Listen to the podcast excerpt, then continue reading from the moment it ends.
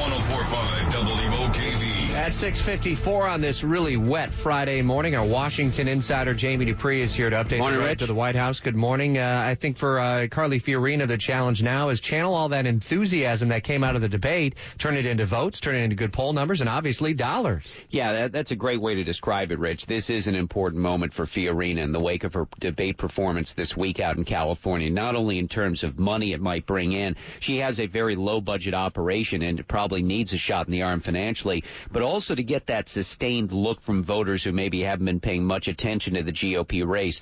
Fiorina last night sent out a fundraising email to her bas- backers asking for $13. You know, maybe that's her lucky number or something like that. I don't know. Uh, she'll be up in Michigan at a GOP gathering this weekend. There's also a big Republican get together in South Carolina as well. You know, I can't wait for the polls to start coming out next week, Rich. I just, I don't know. I just have this feeling that the polls might shift a bunch starting next week. We'll have to keep our eyes ahead on that. Of course, the next GOP debate, as I said, just before Halloween out in Colorado. Yeah, you mentioned the uh, the polls, and I'm intrigued as well because some of the headlines, eh, even on Politico, one of them is like, eh, "Hey, there's some data out there showing that Trump fever may be breaking." I guess you wonder, does the bubble burst in some way? After Well, we already had a poll last week that came out on the day, uh, last week, two days ago. Sorry about that. It's been a long week. Yeah, it's been a long week, yeah. We already had a poll in Michigan that showed Ben Carson ahead of Trump. Yep. You know, and so I just wonder if a little of that is out there. Then look, let's just uh, assume that Fiorina goes up. Well, somebody's got to come down. Th- Those numbers uh, don't just happen in a vacuum. So it's got to come out of somebody. So we'll see. Yeah, that Michigan poll had Fiorina at three. We'll see what uh, may come out of that one. Uh, we'll talk at 8:23 a lot more about Fiorina, the race for the White House as well, and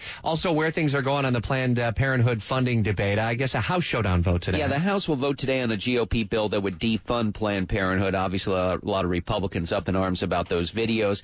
Uh, but there's a number that would like a showdown in the GOP over Planned Parenthood when it comes to government funding. The budget for the feds runs out at the end of this month. We'll talk again at 8:23.